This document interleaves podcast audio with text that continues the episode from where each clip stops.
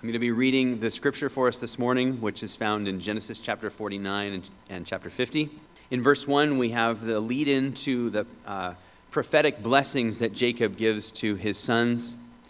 And then starting in verse 28, we get into the state funeral of uh, Jacob and his death. And then we'll go into chapter 50 all the way to verse 14. Chapter 49, verse 28. All these are the 12 tribes of Israel. This is what their father said to them as he blessed them, blessing each with the blessing suitable to him. Then he commanded them and said to them, I am to be gathered to my people. Bury me with my fathers in the cave that is in the field of Ephron the Hittite, in the cave that is in the field at Machpelah, to the east of Mamre, in the land of Canaan, which Abraham bought with the field from Ephron the Hittite to possess as a burying place. There they buried Abraham and Sarah his wife. There they buried Isaac and Rebekah his wife. And there I buried Leah. The field and the cave that is in it were bought from the Hittites. When Jacob finished commanding his sons, he drew up his feet into the bed and breathed his last and was gathered to his people. Then Joseph fell on his father's face and wept over him and kissed him. Joseph commanded his servants, the physicians, to embalm his father. So the physicians embalmed Israel. Forty days were required for it, for that is how many are required for embalming. And the Egyptians wept for him seventy days. And when the days of weeping for him were past, Joseph spoke to the household of Pharaoh, saying, If now I have found favor in your eyes, please speak in the ears of Pharaoh, saying, My father made me swear, saying, I am about to die. In my tomb that I hewed out for myself in the land of Canaan, there shall you bury me. Now, therefore, let me please go up and bury my father. Then I will return. And Pharaoh answered, Go up and bury your father, as he made you swear. So Joseph went up to bury his father. With him went up all the servants of Pharaoh, the elders of his household, and all the elders of the land of Egypt, as well as all the household of Joseph, his brothers, and his father's household. Only their children, their flocks, and their herds were left in the land of Goshen. And there went up with him both chariots and horsemen. It was a very great company. When they came to the threshing floor of Atad, which is beyond the Jordan, they lamented there with a very great, grievous lamentation. And he made a mourning for his father seven days. When the inhabitants of the land, the Canaanites, saw the mourning on the threshing floor of Atad, they said, This is a grievous mourning by the Egyptians. Therefore, the place was named Abel Mitzraim. It is beyond the Jordan. Thus his sons did for him as he had commanded them, for his sons carried him to the land of Canaan and buried him in the cave of the field at Machpelah to the east of Mamre, which Abraham bought with the field from Ephron the Hittite to possess as a burying place. After he had buried his father, Joseph returned to Egypt with his brothers and all who had gone up with him to bury his father. Would you pray with me? God, I'm so thankful that your love is so deep for me that you want me to spend eternity with you. And God, as we saw in that earlier song, God, you know our, the, our hearts, the hearts of men, and yet you let us live. God, I'm so thankful for your mercy and for your grace. I thank you for the plan that you have had since the beginning of time to bring Christ to be our Savior, to die for our sins, and to be resurrected. So, God, I praise you. Pray that you would be with us, that you would bless us as we hear from your word, that you would bless in the preaching of your word. God, that you would change our hearts, that we would be the clay in your hands as the great potter. I ask this in Jesus' name. Amen. If you're visiting with us this morning, I'd like to say a welcome to you and explain that we've been going through a series in the book of Genesis through the lives of Joseph and Jacob for the last number of months and find ourselves at this particular text on this week, the story of a family funeral. It is the Lord's Day, and we all need healing, don't we? I hope that already in this service, through the songs we've been singing, as Art has read the scriptures to us from the Gospels and from the Psalms, that you know the work of the Lord and you know that the authority with which the Word of God speaks to us in all of the different conditions of our soul and of our life. And the Lord gives us this day to grasp His work for a day before we go into all of our work and knowing that He is with us. A wonderful phrase, isn't it, that describes the death of Jacob that he's gathered to his people. It's a description of somebody who ceases in one sense and yet doesn't cease in another sense, right? He's gathered to his people. Didn't just die, didn't just expire, didn't just become nobody or nothing, but he was gathered. An active word. Who did the gathering? The Lord did the gathering. And he was gathered to something to his people. It's a, it's a wonderful expression, terminology that is deliberate to describe the death of Jacob. The psalmist says this, perhaps you've heard these words many times over in family settings where they are gathered to remember a patriarch or a matriarch or a family member. Precious in the sight of the Lord is the death of his saints. Isn't that wonderful? The Lord looks on an occasion such as this and says, That's precious to me. And it's in His eyes. All, it, all is in His eyes. But this particularly is in His eyes in a, in a unique way as something precious. And so this is a family funeral, the story of a family funeral. But it is a, a family that is bearing the marks of God's deeds in their lives, as we've seen over the course of the last few chapters, and all the events and, and things going on in the life of this family. Now, at the curtain call of Jacob's life, they are a family that is bearing the marks of providence in a marvelous way, in a season of life that every family goes through. I think the best way to summarize what the story is about would come from words that are used both in the book of Isaiah and also in the book of 1 Peter that says this it says, All flesh is like grass, but the word of the Lord endures forever. Isn't that marvelous? All flesh, not some flesh, all flesh. My flesh, your flesh, all flesh is like grass. It, it, it isn't grass.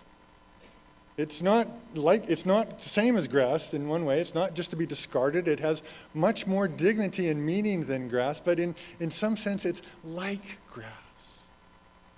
All flesh is like grass. Because it's it does not endure. But but the word of the Lord is not like grass. The word of the Lord endures forever. And so this story has both of those things. It has flesh that is like grass, and Jacob is gathered to his people. But it also is a story that is about something that endures, about a word that the Lord has spoken to a family. That as a family gathers in honoring and, and remembering and obeying in the instructions that are given, they are attached to something that is enduring that is enduring beyond them. And Jacob, particularly in his words, lays hold of something that is enduring beyond him. And so, this is what I think the main point of the text is. I, I've only got some of you for a couple of minutes, so I'm going to get to the main point right away. This is, this is what I think the main point of the story is that this is a family, in this funeral, a family funeral.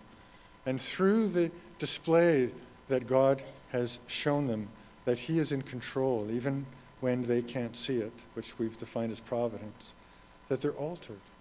In other words, providence isn't just an idea, a theological feather for our cap, but providence is an experience that this family has gone through that has seen God's intervention in their lives and put its mark upon them in a, in a very profound way and convinced them that God can be trusted. Very simply, that God can be trusted to fulfill all that he has promised. And that's what Jacob's words to his family is, is all about. I, I trust the Lord. All of his instructions, all of his, the things that he says to his family, and all of the things that his family do in obedience to Jacob is all centered around this idea that God has proven to us that he can be trusted. And I've titled the word this morning, Great Expectations. Of course, I stole that from Dickens, but he stole it from Christians. Because Christians live with great expectations. And while there's a lot going on in this story, that's the word that I want you to leave with today. I want you to leave with the word anticipation. I want you to leave with this idea of expectation. That Christians live with a sense of expectation, and they also die with a sense of expectation. That, and they don't die without shame, even if the things that they hope in and hope for and have been promised do not materialize in the time in which they live. What's going on in the story is a lot of instruction as Jacob instructs his family before he passes and gives all of the words of where the, where the grave is, where Abraham is buried, where Isaac is buried, where uh, Leah is married. And then the story of the family's obedience to obey all that Jacob had asked them to do and honoring. My goodness, it's like Pharaoh is being buried in the story of a very great retinue that goes to Canaan with all of the regality and the pomp of Egypt following in its train.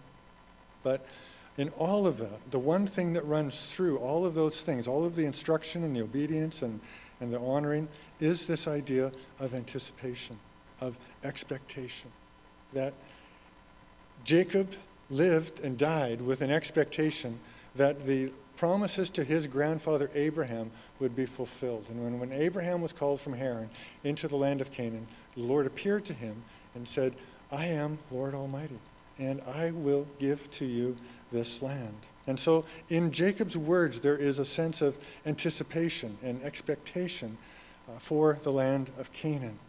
There's also expectation for the path of the Exodus, an anticipation of the Exodus that is to come under the leadership of Moses under God. As Jacob's body actually follows the path in its embalmed state, it follows the path that the millions of, of his descendants would follow some 400 years from now. This is where we're going to go, around here and across the Jordan, exactly where Moses would lead God's people. And so there is an anticipation of the Exodus. There is also an anticipation of the, of the royalty, of the of the princely nature that would come from Jacob's line. And that's why all of the, uh, the pomp surrounding this particular funeral and the cortege that makes its way from Egypt to Canaan, and all the chariots and all of the dignitaries of Pharaoh in, in line with them are an anticipation, are an expectation of something that God had said to Jacob. When Jacob was traveling, God appeared to him at Paran, and he said, I am Lord God Almighty, and you shall walk before me, and I will make nations come from you, and kings will come from your body. And so, what the story is, is an anticipation of all that would issue from the life of Jacob through his family. And of course, we know that King David comes from the line of Judah, which is one of the 12 tribes. And ultimately, that anticipation is fulfilled in Jesus, who the angel said to Mary, The little baby in your womb is by the Holy Spirit, and he will rule. He'll be a king. He will rule over the house of Jacob. And the Lord has ascended on high as a king and will return as a king. You know what Revelation 19 says? That a rider will come on a white horse, and you know what's written on his thigh? He's got a tattoo King of kings and Lord of lords. Don't tattoo that on your thigh. Don't. It belongs to him. But he is the King of kings and the Lord of lords. And so, in all of the story, the theme of expectation and anticipation is something that runs through it. And this gathering of Jacob to his, to his people happens in a literal way, a physical way, as he instructs his family to take him to the tomb of his father and grandfather. And this one tomb now will have three generations in it Abraham, Sarah, Isaac, Rebekah, Jacob, and Leah. So it's a very significant milestone in the history of redemption and the thinking of God's people. In this one tomb are the patriarchs. This is the succession that God's promise was received from, from father to son, from father to son, and then after Jacob, it goes into the 12 tribes. But now, through all the rest of the scripture, these three names will be used in an exemplary way, in a very significant way, to not simply refer to the past, but to establish a pattern that was to be followed by all of God's people forever. I am the Lord of Abraham and of Isaac and of Jacob. When Moses saw a burning bush and approached the bush, this is how God identified himself to Moses. I'm that God. And Jesus used the same thing when the people denied the Pharisees, or when the uh, Sadducees denied the resurrection in the New Testament. Jesus quoted Exodus chapter 3 and said, God is not a God of the dead, but a God of the living, the God of Abraham, Isaac, and Jacob. These are the patriarchs. And in this tomb is not just sealed bodies, but sealed a pattern for God's people to trust God in a particular way that would be true, of course, of all the 12 tribes of Jacob, and it's true for Christians today as well. And this is the pattern. This is what was established in, in these three families being gathered together in this tomb. And what issues from there is something that never, ever changes through the rest of Scripture. It's a very significant point in redemption history, a milestone. And this is it, it it's all about God something that they knew, something that they understood, something that God had showed him about himself. And this is what it is that God is neither flawed in his character, nor is he limited in his capacity to do all that he has said. God is neither flawed in his character, that's just a way of saying God is holy. He's perfect. Nor is he limited in his capacity that's just a way of saying that he is almighty. In order to do all that he has promised. And that's what this tomb is all about. That's why Jacob says, Take me there.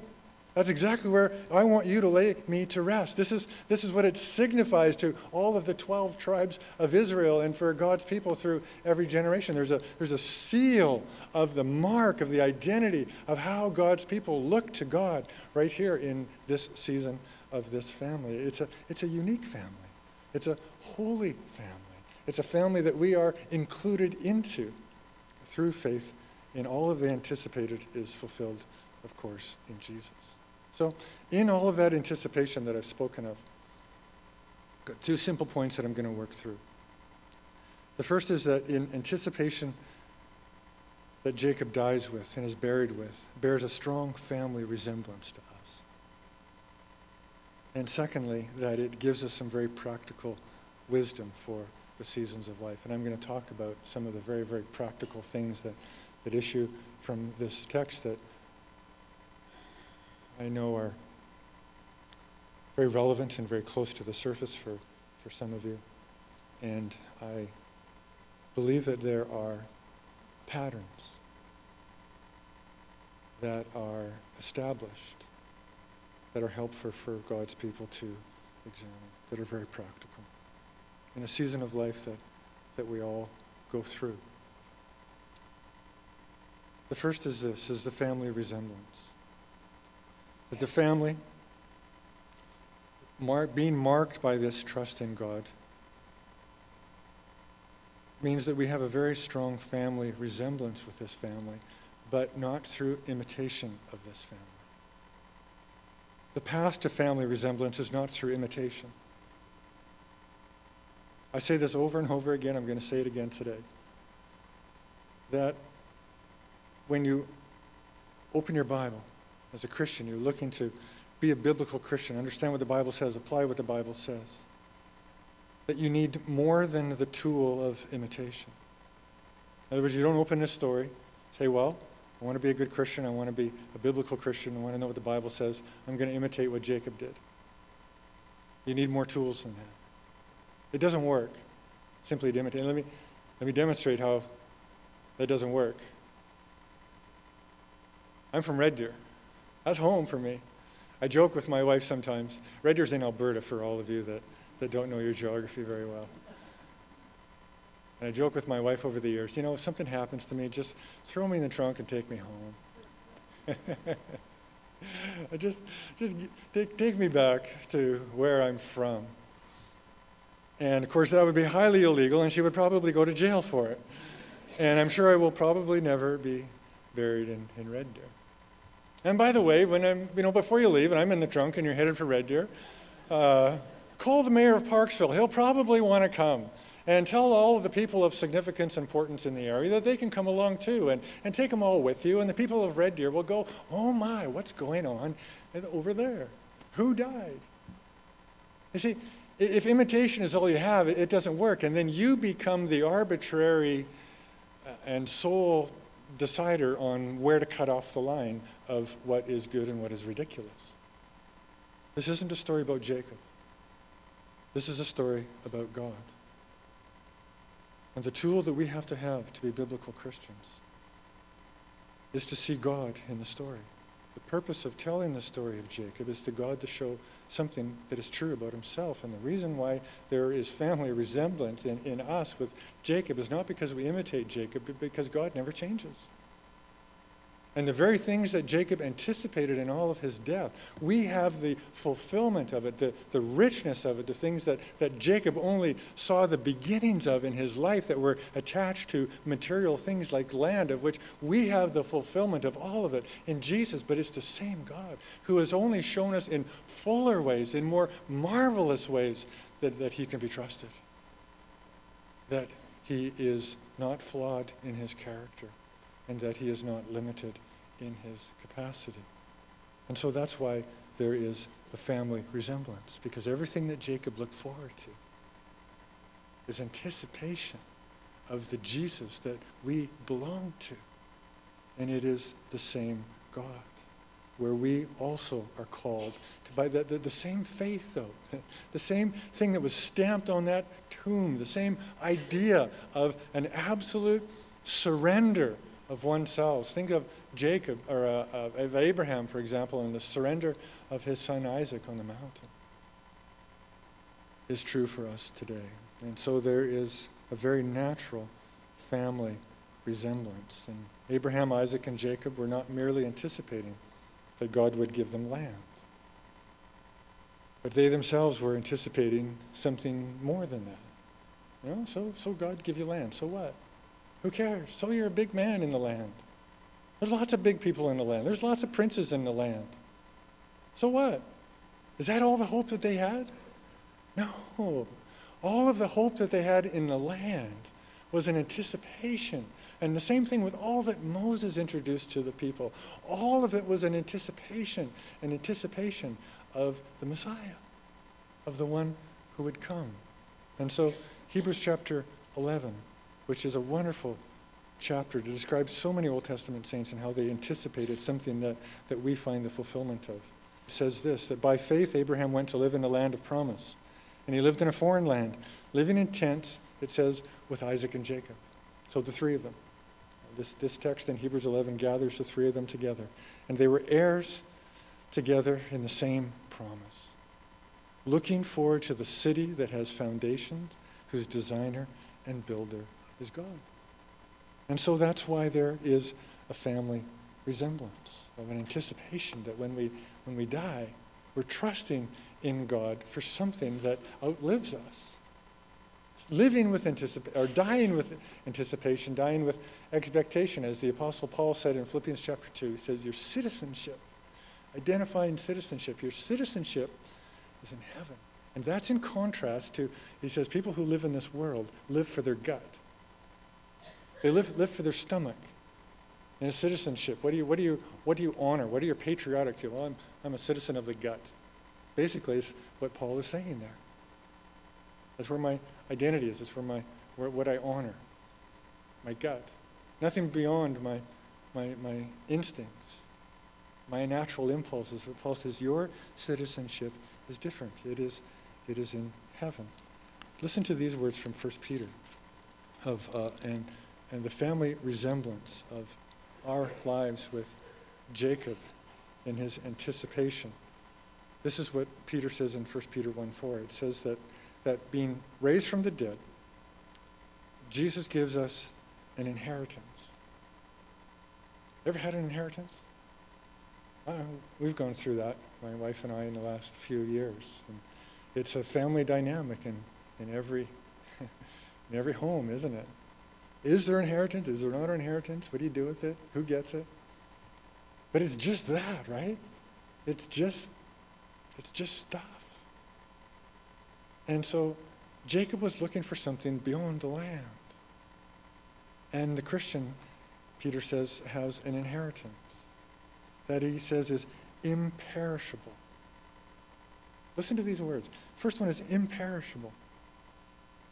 Second one is undefiled, unfading, and kept in heaven for you. As Art read earlier from John chapter 14, Jesus says, Don't, don't be afraid, because I am going to prepare a place for you. Secondly, I'm going to talk about some of the practical wisdom that comes out of a, a story like this. What does godliness look like in the last season of life? Many have died before the return of Christ. Chances are many of us also, perhaps all of us, will die before Jesus comes. What does godliness look like? What is the distinctive mark that would be on our lives as people who have a family resemblance to, to Jacob? Let me remind you that this is obedience to things like this, the practical wisdom, and adherence to things like this is not the path to blessing. Okay?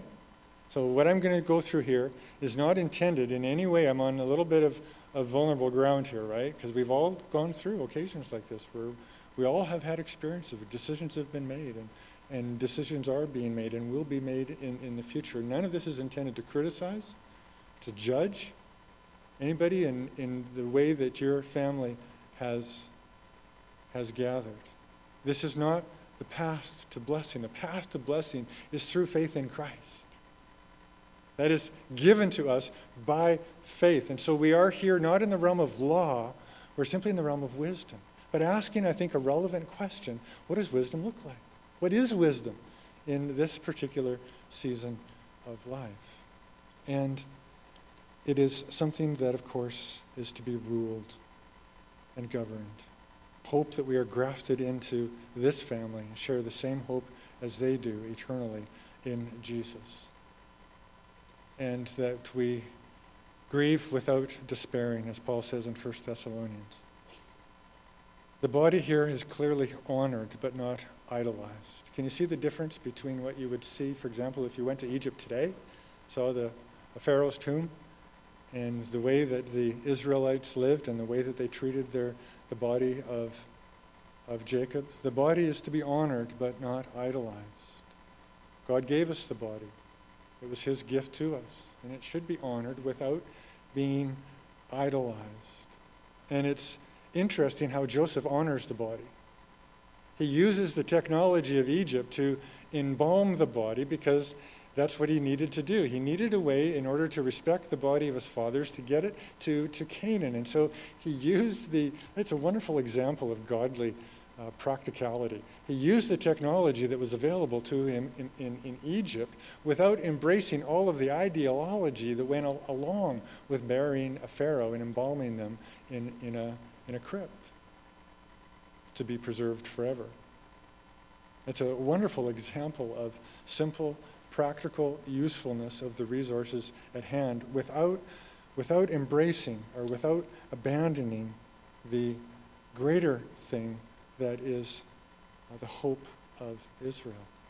Buried in the scripture is normalized, but not enshrined.